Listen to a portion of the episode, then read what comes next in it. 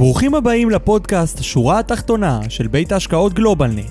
בכל שבוע נארח מומחים מעולם ההשקעות מישראל והעולם. נדון בנושאים שונים מעולם הכלכלה, ההשקעות והמוצרים הפיננסיים השונים, ונעניק לכם ערך רב ככל שניתן. מוזמנים להקשיב לנו בכל אפליקציות ההסכתים, או לעלות ללייב השבועי שלנו.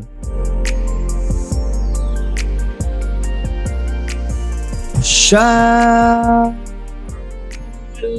לכולם וברוכים הבאים לשורה התחתונה, וובינר ההשקעות של גלובלנט.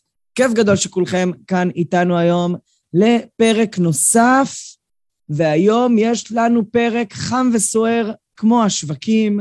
אנחנו הולכים לדבר סיקור שוק. אה, תכננו את זה כבר מראש, ואיזה שבוע אה, לעשות את הסקירה שלנו, אז היום אנחנו נהיה כאן עם אה, יושב הראש שלנו, אוהד וייגמן, בפרק שבו אנחנו נזכור את המצב אה, בשוק ההון, בפרק שקוראים לו סערה בשווקים, עד מתי התנודתיות איתנו. שלום מימון, שכותב לנו ערב טוב, ושלום לכל הצופים. אני כאן, אורן דוברי, סמנכ"ל שיווק, איתכם פה היום. עוד רגע, אוהד יעלה איתנו. אבל רגע לפני שנתחיל, חשוב לי לציין ולהדגיש, כמו בכל פרק, כי אין לראות בוובינר, בפודקאסט, תחליף לייעוץ או שיווק פנסיוני או שיווק השקעות המותאם לצרכים אה, של כל לקוח ולקוח. הוובינר הזה אינו המלצה בנוגע לכדאיות השקעה או הזמנה לביצוע פעולה אה, כזו או, כזו או אחרת, המידע הוא לידיעה בלבד ואינו מהווה תחליף לייעוץ המתחשב בנתונים ובצרכים של כל אדם וכל אחד. אה, בשביל זה אנחנו מזמינים אתכם לפנות לאיש מקצוע, אה, למתכנן פיננסי, ו...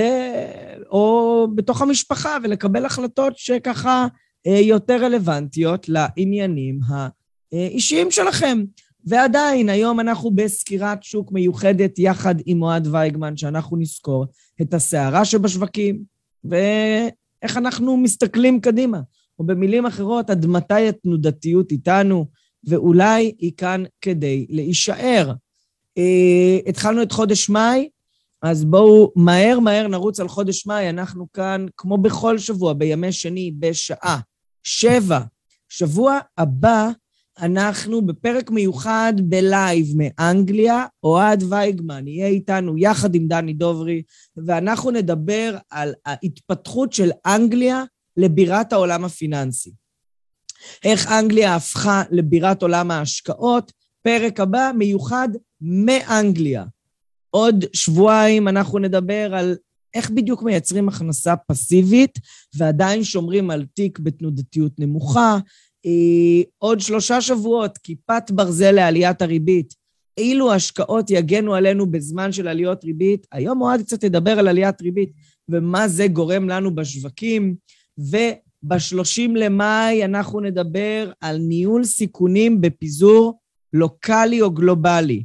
איך היום uh, מפזרים את, הס- את הסיכונים, את ההשקעות בצורה uh, בינלאומית לעומת המקומית, שמאוד חזק, אה, המנכ"ל שלנו, גיא אילוז, יארח כאן את דוקטור בועז ברק בנושא הזה. אז זה חודש מאי, כיף גדול, הרבה מאוד חברים מחוברים אלינו, גם בזום וגם בפייסבוק. אז כמו בכל שבוע, אנחנו מזמינים אתכם לשאול שאלות, להעיר הערות, להגיב, ואנחנו נשמח אה, להתייחס להכל, נשתדל לפחות. אה, אז שלום להרבה מאוד חברים שמחוברים כאן איתנו היום. אז מי איתנו פה היום? איתן סנדי כמובן, דוד, ירושלמי, דן קמבל, בועז, אבנר, אהרון, מיקי, מיכאל, הרבה שמות חדשים, כיף גדול שאתם פה איתנו, אנחנו מקווים שתהיה לכם ערך. אה, רינה, כמובן, שמואל, שניר, כיף גדול שאתה פה איתנו. אה, אבי סלנט, ארי, גדעון, גלית, אה, דוד, גלית לוין, כיף גדול שאת פה. טובה, יחיאל, לאה ליאור, הרבה מאוד אנשים טובים, כולם באים לשמוע את אוהד. אין מה לעשות, נתן פרקש כמובן, רחל בריפמן ושי, שלום, ריבי, עופר, הרבה מאוד אנשים ועוד הרבה שמות שאיתנו פה הרבה, וחלק גם חדשים. אז היום זה ממש שקט, המומחה, כי השוק גועש. ראיתי באיזשהו שלב היום, תל אביב 35, במחקה יותר משלושה אחוזים, אבל בואו נשמע את אוהד, כי בשביל זה אוהד פה איתנו היום. אז ערב טוב, אוהד. ערב טוב, מה שלומך? אני מצוין, בסדר גמור, מה איתך? מצוין, בסדר גמור. אמ, ככה מאתגר לנו, השווקים אה, עושים לנו אתגר אה, לא פשוט, אבל אה, די צפוי אפשר לומר, לא? מי שמאזין לנו בשנתיים האחרונות שומע שוב ושוב ושוב ושוב את דעתנו שהסערה הזו הייתה צפויה, לא מפתיע, ממש ממש לא מפתיע. אני חושב שזה רק תחילתה של דרך, אז אני לא יודע אם להגיד להיות אופטימי או פסימי, אבל זה רק ההתחלה. כן. אז uh, יש לא מעט לנתח בסיפור הזה, ובאמת אני כבר קיבלתי שאלות של במה המשבר הזה אולי שונה, משבר, זה עוד לא משבר, תנודתיות, סיכון, עליות ריבית, אבל אולי גם קצת במה הוא שונה מהעבר, האם הוא משהו חדש, האם אנחנו מסתכלים על עולם חדש שאנחנו צריכים ללמוד, אבל אוהד, השעה הבאה איתך. עוד פעם, מי שכאן איתנו בזום, למטה יש צ'אט ו-Q&A, אוהד רואה הכל. מי שאיתנו בפייסבוק, מוזמנים להגיב, להעיר, אנחנו נחזור לכולכם. ומעבר לזה, אני שם לכם עכשיו בצ'אט לינק. כל מי שרוצה להמשיך לשיחה פרטית עם אחד מהמתכננים הפיננסיים שלנו, למלא שם וטלפון בלינק, ואנחנו נתאם איתכם כבר בהמשך השבוע שיחה עם מתכנן פיננסי. אז אוהד, הבמה אליך. אמ, אז קודם כל, תודה רבה. אני, אני רוצה באמת להתייחס דווקא למה שאמרת, במה הדבר הזה שונה. אמ, חייבים אה, לציין שהמשברים מאוד מאוד דומים לאורך אה, עשרות השנים שאנחנו עוקבים אחריהם. והמחקרים שמתפרסמים עוקבים אחרי השווקים, ואפשר לומר בגדול שאין חדש תחת השמש. ואנחנו רואים כל עשור, לפעמים קצת פחות, לפעמים קצת יותר, אנחנו רואים משבר. המשברים האלה באים כל פעם כתוצאה ממשהו אחר, ואין ספק שזה לא זהה לחלוטין, כל משבר לא זהה למשבר קודם, אבל המאפיינים הם מאוד מאוד דומים. כן אפשר לומר שהמאפיין הייחודי במשבר הנוכחי או בתנודתיות שאנחנו חווים כרגע זה אה, הריבית שהייתה כל העשור האחרון וקצת יותר מעשור, ריבית מאוד מאוד מאוד מאוד נמוכה, שגרמה להתנפחות של נכסים, וכשנכסים מתנפחים, אז מגיע הזמן שבו סיכה קטנה, לאט לאט, או בבת אחת, כרגע אנחנו די רואים לאט לאט, לא ממש רואים התפוצצות גדולה, אבל לאט לאט אנחנו רואים שהתנודתיות הולכת ועולה, וההתנפחות הזו שראינו לאט לאט הולכת ומצטמקת, בעיקר כאמור בטכנולוגיה. אז נכון שזה החודש הגרוע ביותר אה, בנסדק מאז 2008, אה, אבל אפשר גם לומר שהנסדק ובכלל מגזר הטכנולוגיה, לא רק בארצות הברית אלא בכל העולם, גם בישראל, חווה עשור חלומי.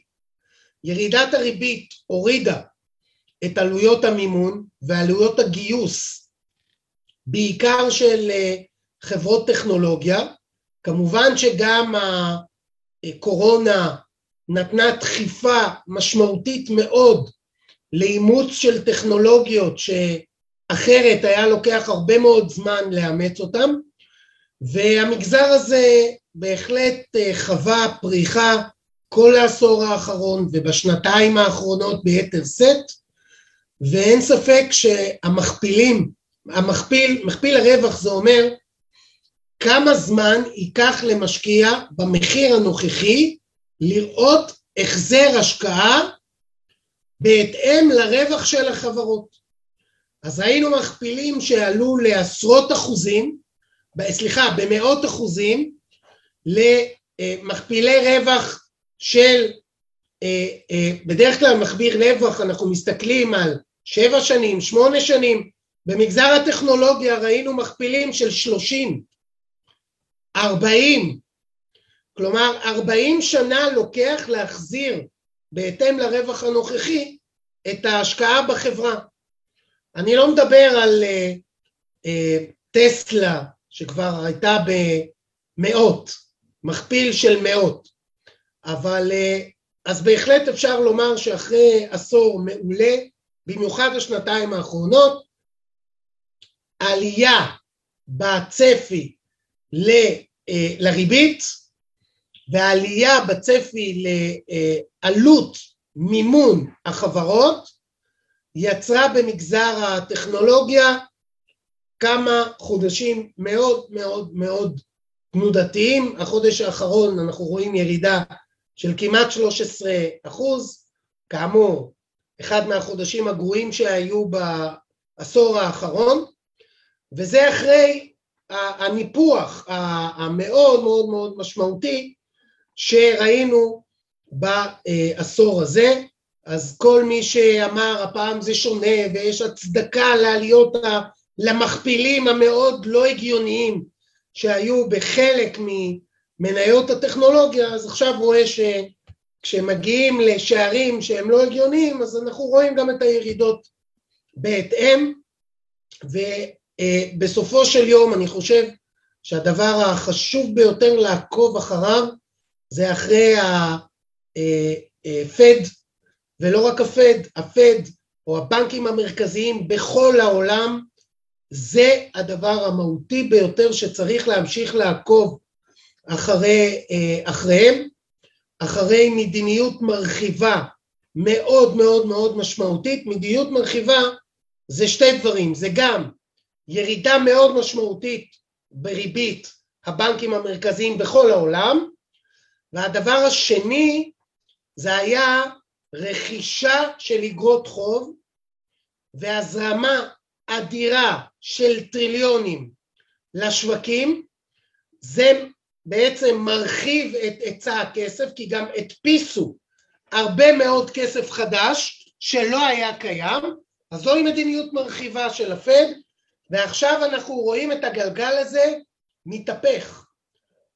בהתחלה ראינו כבר בכמה מדינות עליית ריבית, כמו באנגליה ואחרות, ראינו כבר בישיבה האחרונה של הפד עליית ריבית ראשונה, וזה הדבר שיוביל ומוביל את כל הנפילות או התנודתיות המאוד מאוד אה, משמעותית.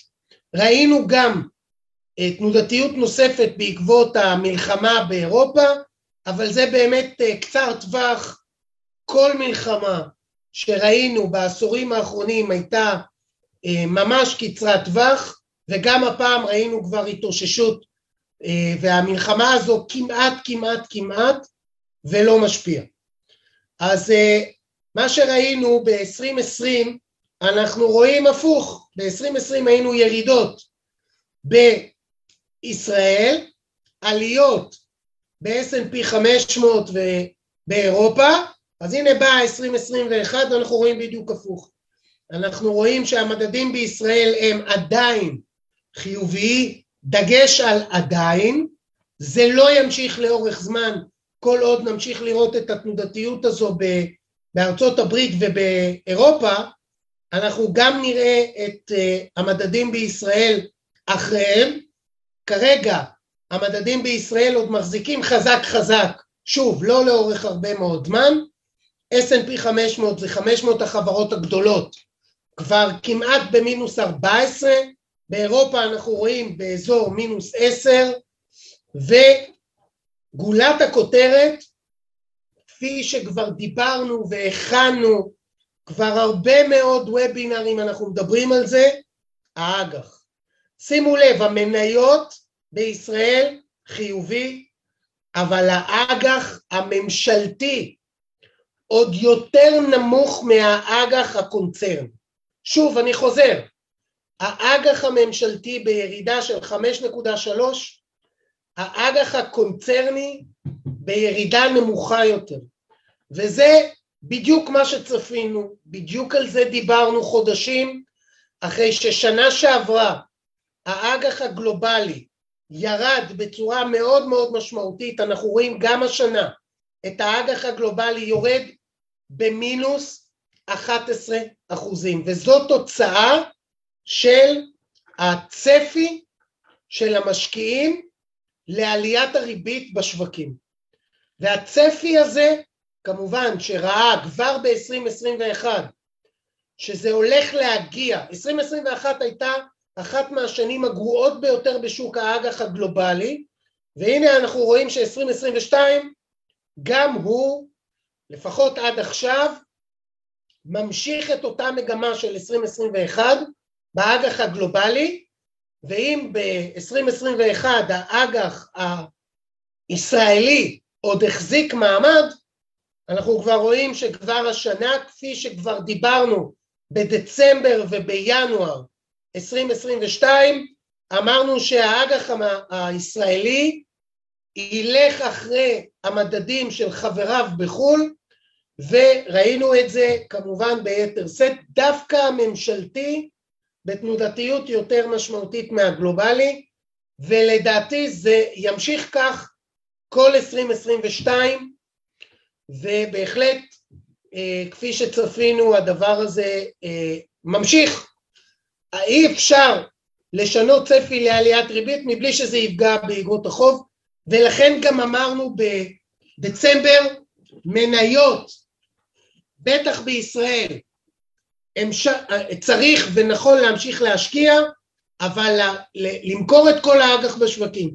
אמרתי בצורה הברורה ביותר, למכור את כל האג"ח בתיקים כי זה יחזור לנו בהפסדים וזה פחות או יותר מה שראינו ב-2022 אה, אה, עד עכשיו.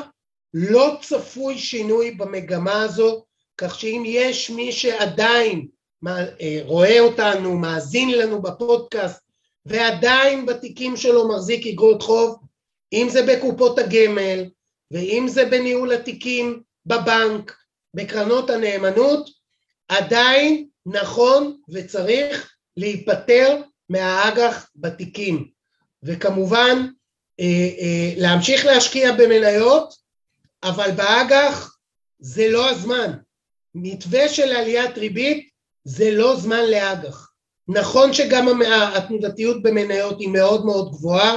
הנה הנסדק מול ה-S&P 500 הנה מדד הוויקס מדד הוויקס זה מדד התנודתיות, מדד הפחד אנחנו קוראים לו, ואנחנו רואים חזרה למתווה עלייה של מדד התנודתיות כפי שכמובן דיברנו בסוף השנה אה, שעברה ותחילת השנה הזו דיברנו על זה שמדד הוויקס יעלה והתנודתיות תעלה אז הנה אנחנו רואים את זה וגם זה ימשיך איתנו כל השנה הקרובה זה לא אומר לא להשקיע במניות, זה רק אומר שצריך להמשיך להחזיק חזק בהקשר של מניות ולהמשיך למכור אג"ח מכל הסוגים. ראיתם מה קרה באג"ח הגלובלי, ישראל לאט לאט מדביקה את, ה, אה, מדביקה את העולם, כרגע יש פער, מדד גלובלי בירידה הרבה יותר משמעותית כי ב-2021 הוא ירד משמעותית ובישראל הייתה עלייה. 2022 אנחנו נראה את זה גם בישראל. כשמסתכלים על הסקטורים השונים זה שנה קודמת. תראו מה קורה השנה, בדיוק הפוך מהשנה שעברה, מדד הטכנולוגיה בצניחה מאוד משמעותית, זה חצי שנה אחורה. מינוס 21 אחוז בחצי שנה, בהחלט נסדק בצניחה חופשית, צניחה מאוד מאוד משמעותית, שוב, זה מה שהריבית עושה, והפוך, מדד האנרגיה, גם בגלל המלחמה, גם בגלל שהסחורות והיציאה מהקורונה גרמה לעלייה משמעותית בביקושים לאנרגיה, אז אנחנו רואים עלייה בחצי שנה האחרונה באנרגיה, עלייה מאוד משמעותית, והטכנולוגיה, שוב אני רוצה להראות לכם מה שהיה שנה לפני, הטכנולוגיה בפלוס 68, האנרגיה על האפס, והנה הכל מתהפך שוב בגלל הצפי לעליית הריבית. גם בישראל אנחנו רואים מצד אחד את המניות עדיין בגזרה החיובית, שוב, עדיין, ולא לעולם חוסן בהקשר הזה, כי המדדים בישראל לא ימשיכו להיות חיוביים אם המדדים בעולם ימשיכו להיות שליליים, והנה האג"ח ממשלתי כללי בירידה של חמישה אחוזים, שזה ירידה סיסטמטית, זה לא מה שנקרא קריסה, זה ממשיך לאורך זמן לרדת, וזה ימשיך, נמשיך לראות את זה גם בשנה הקרובה. למה זה קורה? אז אה, בואו נדמה את הדבר לצריכה מופרזת. אז יש הרבה חומרים שאפשר לצרוך בצורה מופרזת ואחר כך לקבל כאב ראש ותחושה לא נעימה, וזה נכון גם לצריכה מופרזת של אשראי, ואנחנו צרכנו אשראי כי הריבית ירדה בצורה משמעותית וערך הכסף ירד, יכולתי לקחת ריבית, יכולתי לקחת אשראי מאוד מאוד מאוד מאוד זול, ואיתו להגדיל את הצריכה. עכשיו, יד על הלב, כמה מכם בשנה האחרונה פנו לקופות הגמל ולקחו הלוואה על חשבון קופות הגמל. כל אחד שיסתכל בעצמו מה הוא עשה. ואם אתם אומרים, כן, גם אתם בצריכה המופרזת הזו, סליחה, לטעמי מופרזת, יש כאלה שלקחו 80 אחוז מינוף על פוליסת חיסכון או קופת גמל, כאילו לעולם שוק ההון לא יכול לרדת, אז מי מכם שעשה את זה, זה בדיוק אותה צריכה מופרזת שאני מדבר עליה. אז הצריכה המופרזת יכולה להיות של השקעות, והיא יכולה להיות גם של נדל"ן. ראינו את כל מדדי הנדל"ן עולים משמעותית בשנה האחרונה. בישראל מדד הנדל"ן עלה ב-14 באנגליה 15 בארצות הברית 22 בקנדה 28 זה המשמעות של, או סימפטומים של צריכה מופרזת. אני לוקח אשראי זול ואני מבזבז את הכסף. או הצריכה הפרטית עלתה, או הנדלן עלה, או מדדי שוק ההון עלו כי לקחתי את הכסף והשקעתי אותו בשוק ההון, ועכשיו מגיע האנגובר. האנגובר זה כאב הראש והתחושה הלא נעימה, ועל זה דיברנו, אם אתם זוכרים בוובינרים בחצי שנה האחרונה, אני דיברתי על נתק בין שוק ההון לבין המדדים הכלכליים, והצפי לעליית ריבית שהגיע כמובן כתוצאה מאינפלציה, ועל הנתק הזה דיברתי הרבה מאוד, וזה מה שאנחנו רואים כרגע, רואים את ההתפכחות ואת ה, מה שנקרא התחושה הלא נעימה שמגיעה כתוצאה מהתפכחות, ואלה המשמעויות של כמויות אדירות שהממשלות נתנו לציבור והבנקים המרכזיים שפכו הם הדפיסו כספים אדירים, מעל שבעה טריליון דולר רק בארצות הברית, יועדו לרכישה של בעיקר אגרות חוב. עכשיו מה קורה כשרוכשים כל כך הרבה אגרות חוב? אנחנו רואים את עלות המימון ארוכת הטווח קורסת, כלומר הריביות קרסו ואיתם גם היו רווחי הון גדולים מאוד באגרות חוב. ועכשיו רואים את ההפוך. וזה האנגובר, סלחו לי על ה... אותו גל צריכה אדיר לטובת נכסי סיכון מכל הסוגים. ועכשיו צריך לשלם, כי האינפלציה פה, והאינפלציה פה להישאר. עכשיו היא לא פה להישאר לטעמי בשמונה או שישה אחוזים, שמונה אחוז זה ארצות הברית, שישה אחוזים ראינו באירופה, בישראל ראינו שלושה וחצי אחוזים, אבל ביחס לאינפלציה שהייתה בעשור האחרון, שהיא הייתה אינפלציה אפסית, האינפלציה פה להישאר, וזה אומר שנצטרך להתרגל לאינפלציה אחרת, שוב, לא שמונה אחוזים, לא שישה אחוזים כמו שראינו בשנה האחרונה, בגלל הצפי לעליית ריבית, אנחנו נראה את האינפלציה הזו של שמונה ושישה אחוזים מתמתנת לכיוון השלושה ארבעה אחוזים, אבל ביחס לאינפלציה אפסית נצטרך להתרגל לאינפלציה משמעותית. אז זה לגבי הדבר הזה, וכבר אנחנו רואים עליית ריבית.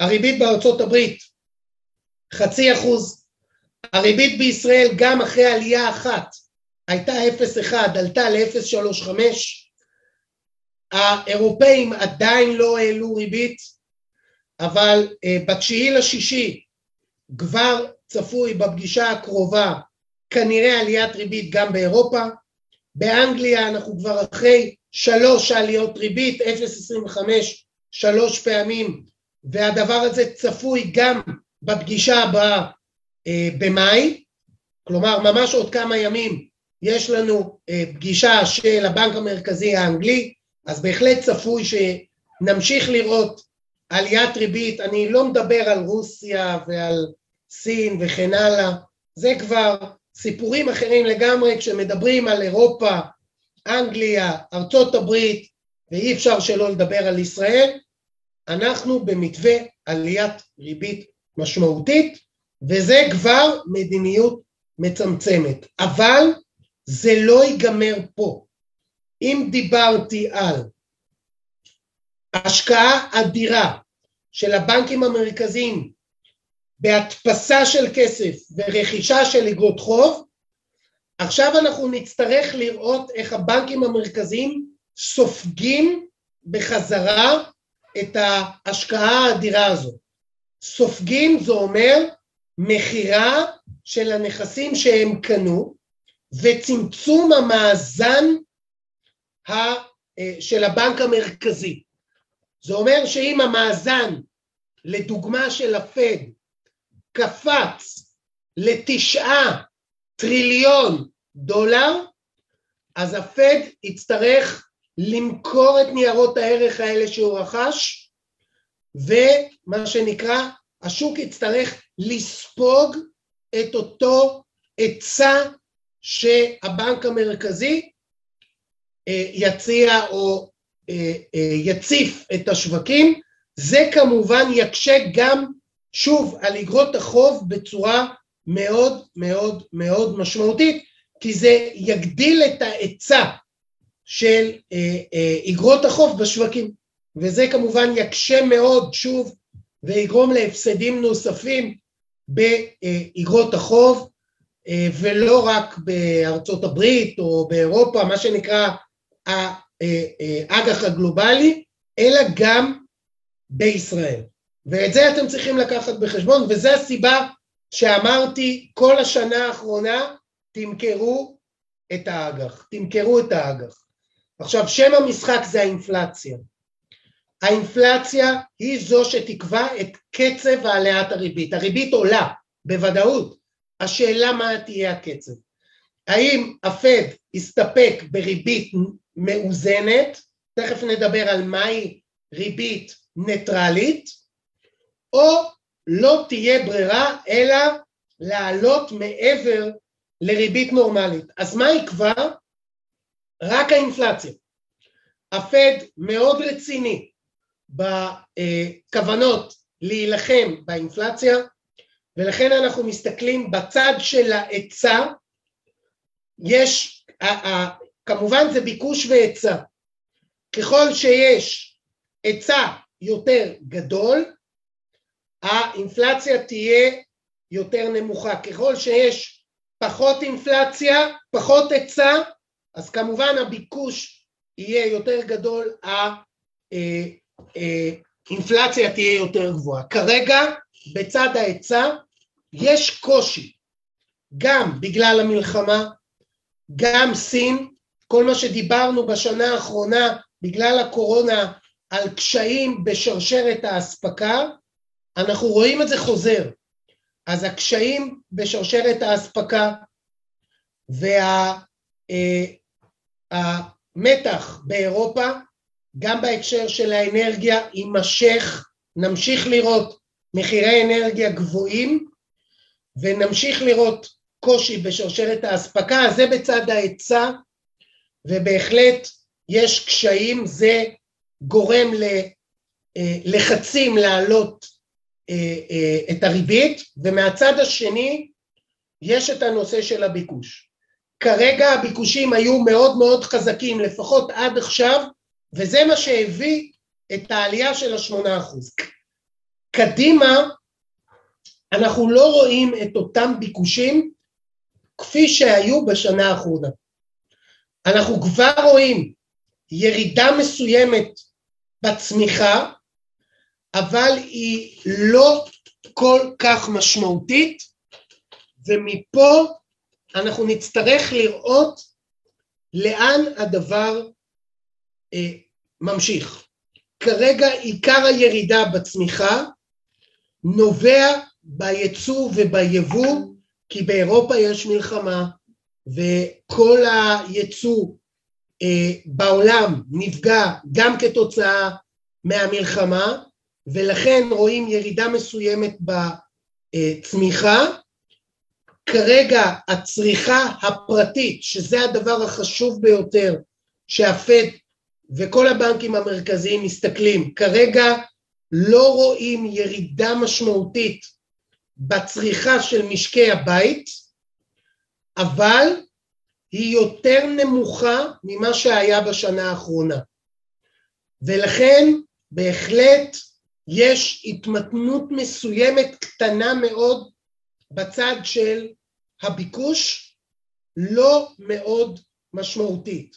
אם, זה דרך אגב, אנחנו רואים בגרף הזה את, אה, את הצמיחה מצד שמאל, בשחור רואים, אתם רואים את הירידה הקטנה הזו אחרי עלייה מאוד משמעותית את הירידה הקטנה הזו, אבל אם רואים את הירוק, שזו הצריכה, לא רואים עדיין ירידה משמעותית בצריכה הפרטית, וזה הדבר העיקרי שהפד יסתכל. אם אנחנו רוצים להיכנס קצת יותר, אז מצד אחד ההכנסה טיפ טיפה יורדת, אבל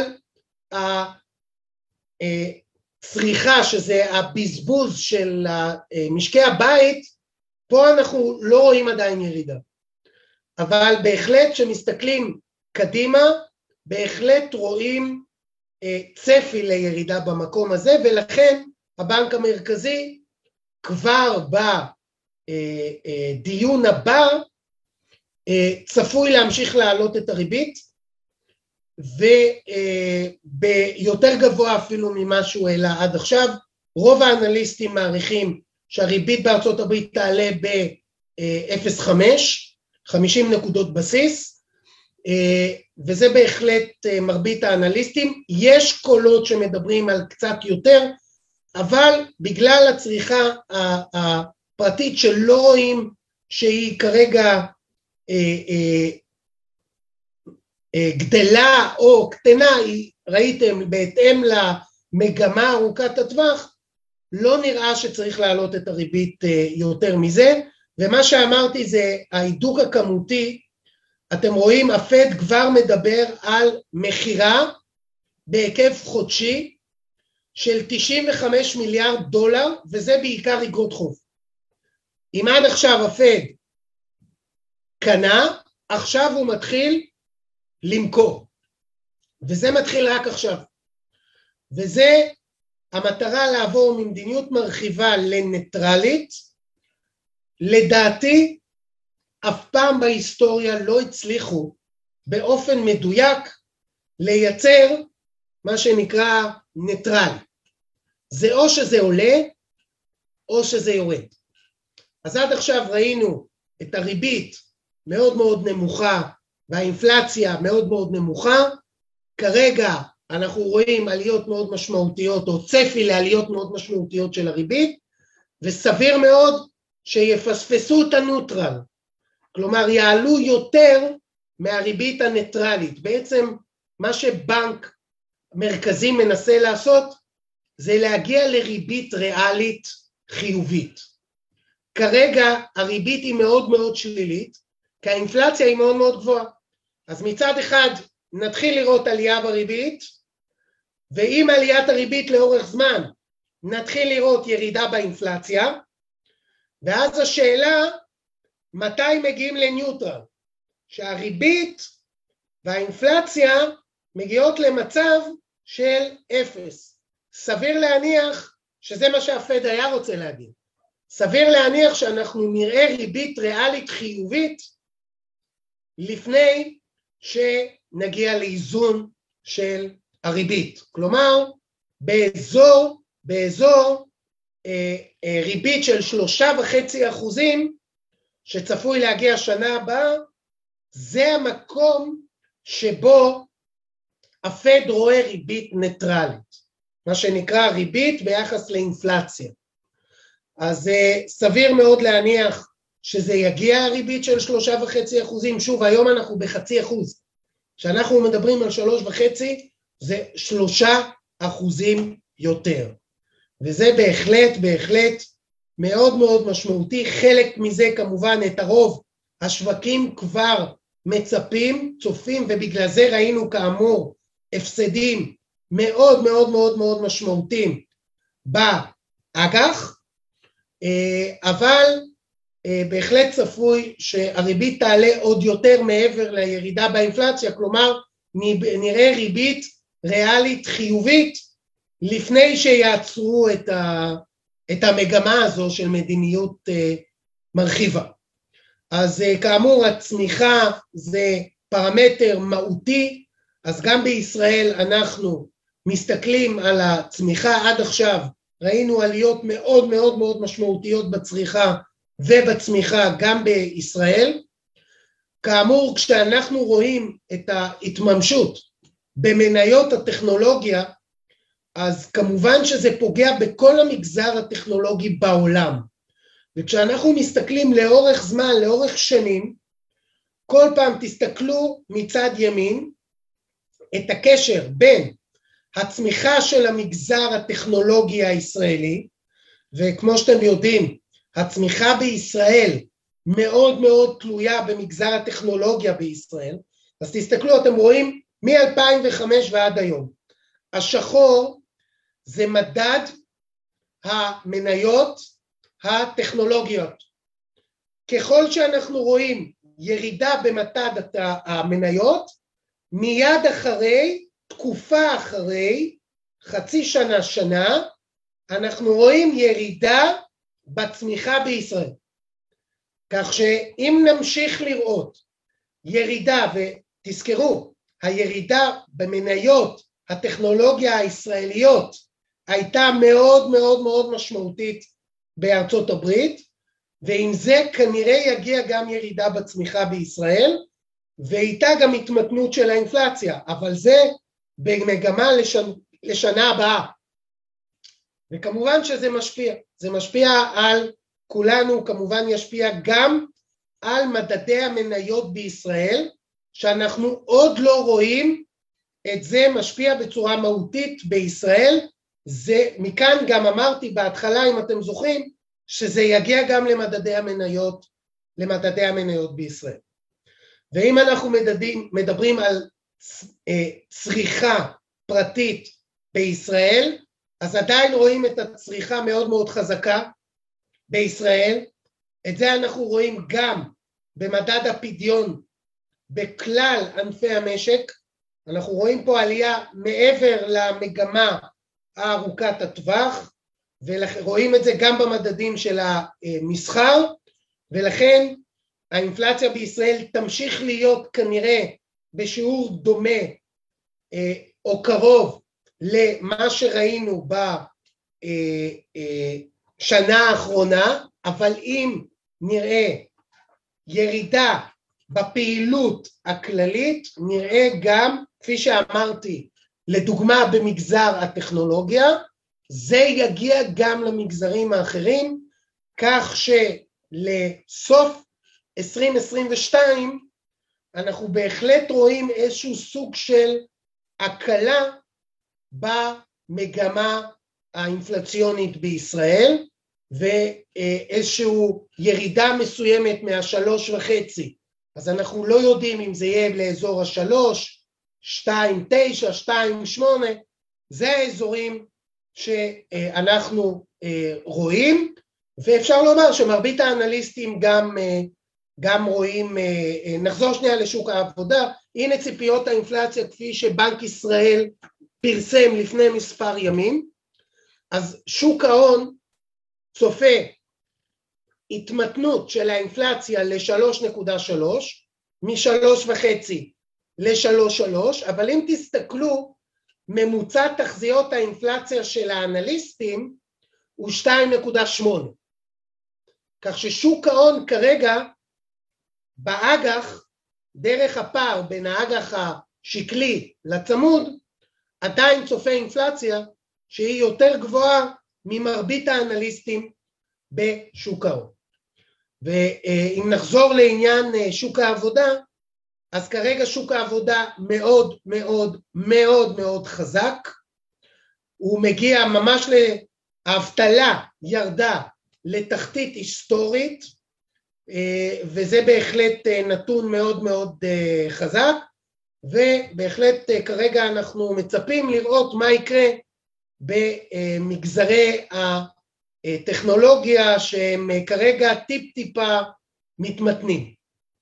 אז אני אשמח לענות על שאלות, אם יש, עוד לא ראיתי שאלות, חברים. שאלות? אמרתי דברים חזקים לגבי האג"ח, המניות, אין שאלות, חברים? אוקיי, אז אה, כרגיל, אנחנו אה, מודים לכם שהייתם, או הנה שאלה אחת, סקטור הבנקים.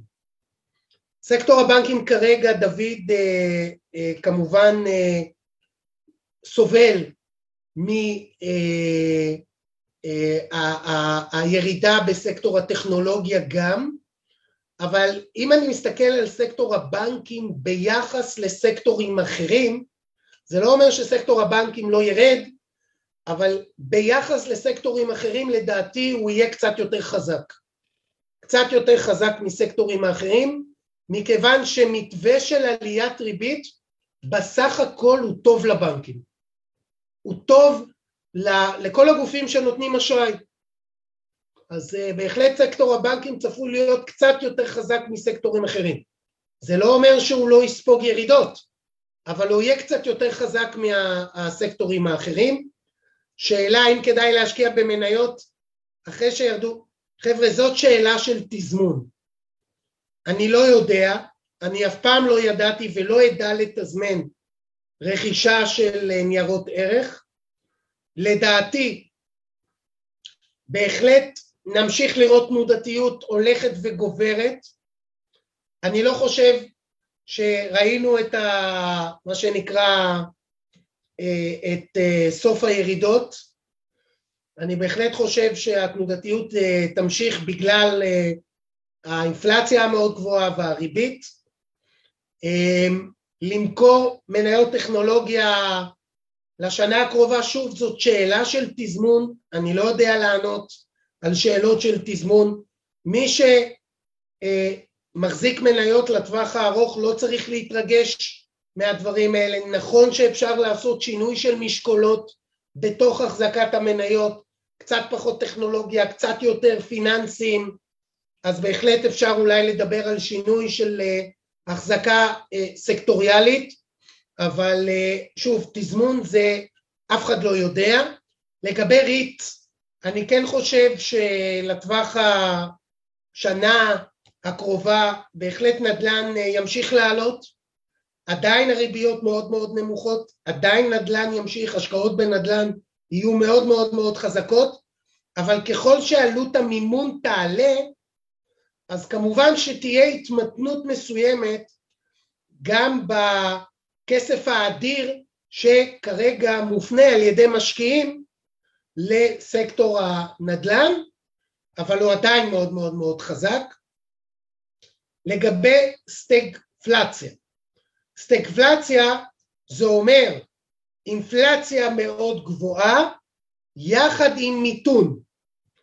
אז אה, מיתון לדעתי יגיע, הוא לא יגיע השנה, לדעתי מיתון יגיע שנה הבאה, מיתון כאמור, אני רק מזכיר, זה לפחות שתי רבעונים רצופים של צמיחה שלילית. אז uh, בהחלט בעקבות עליית הריבית נראה צמיחה שלילית, כנראה שנה הבאה זה יגיע, אני לא יודע אם כבר ברבעון האחרון של השנה הבאה זה יהיה הרבעון הראשון, או רק שנה הבאה, אבל זה יגיע. אני לא יודע עד כמה המיתון יהיה חריף, זו שאלה גדולה.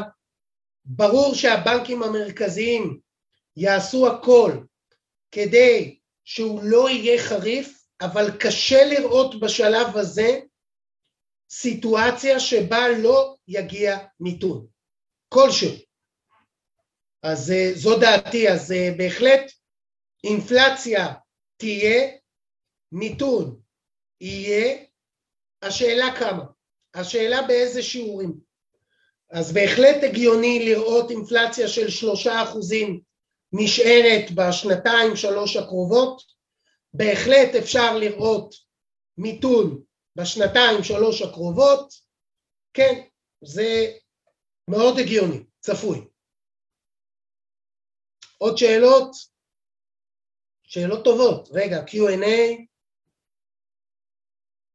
כיצד היית ממליץ לגוון את תיק ההשקעות? אז אה, כמו שאמרתי, מניות, מי שמשקיע לטווח ארוך צריך להמשיך להשקיע. נכון שצריך לגוון בסקטורים השונים ולעשות מה שנקרא אה, אה, שינויים בתוך תיק המניות, אבל, אה, אבל להחזיק, להמשיך להחזיק מניות. לגבי האג"ח כן, בהחלט, אני אומר את זה כל השנה שעברה, אז אני יודע שמרבית המאזינים והצופים לא מכרו אג"ח כל השנה האחרונה שאמרנו תמכרו, תמכרו, תמכרו, וזה עדיין הזדמנות טובה להמשיך ולמכור אג"ח, אה, בהחלט. להמשיך למכור אג"ח. מכל הסוגים, דרך אגב. מכל הסוגים. אני אמרתי ממשלתי, אמרתי שיגיעו ירידות משמעותיות בממשלתי. זה ימשיך להיות. ימשיך להיות. עוד שאלות? אוקיי, אז עניתי. אני מודה לכם מאוד מאוד מאוד שאתם מאזינים לנו. אה, אני יודע שמאוד קשה, אתם יודעים, לעשות שינויים בתיקי השקעות, אף אחד לא יודע, רמת חוסר הוודאות היא מאוד מאוד מאוד גדולה, אבל יש דברים שהם מאוד אה, צועקים, ממש ממש ממש אה, קשה להתעלם עליהם. כמובן שהשקעות ריאליות, אפי, השקעות אלטרנטיביות, השקעות לא שכירות, זה התחליף של האג"ח, ימשיך להיות. אז בהחלט אשראי לא שכיר ימשיך להיות התחליף של אגרות החוב. גם את זה אמרנו כל השנה האחרונה, וגם את זה אנחנו ממשיכים להגיד, אפי. בהחלט, אשראי, נדל"ן, ימשיך להיות חזק. ימשיך להיות אלטרנטיבה של אגרות החוב. תודה רבה לכם, ונתראה בוובינרים הקרובים. ביי בינתיים. כאן מגיע לסיומו עוד פרק מלא ערך של הפודקאסט השורה התחתונה מאת בית ההשקעות גלובלנט. תודה רבה שהייתם איתנו והאזנתם לפרק. אתם מוזמנים לבקר אותנו באתר האינטרנט שלנו globalnetil.com, לעקוב אחרינו בעמוד הפייסבוק שלנו GlobalNet Investment House וללחוץ לייק כדי לעקוב אחרינו. כל הפרקים של השורה התחתונה זמינים בערוץ היוטיוב של גלובלנט. להתראות בפעם הבאה.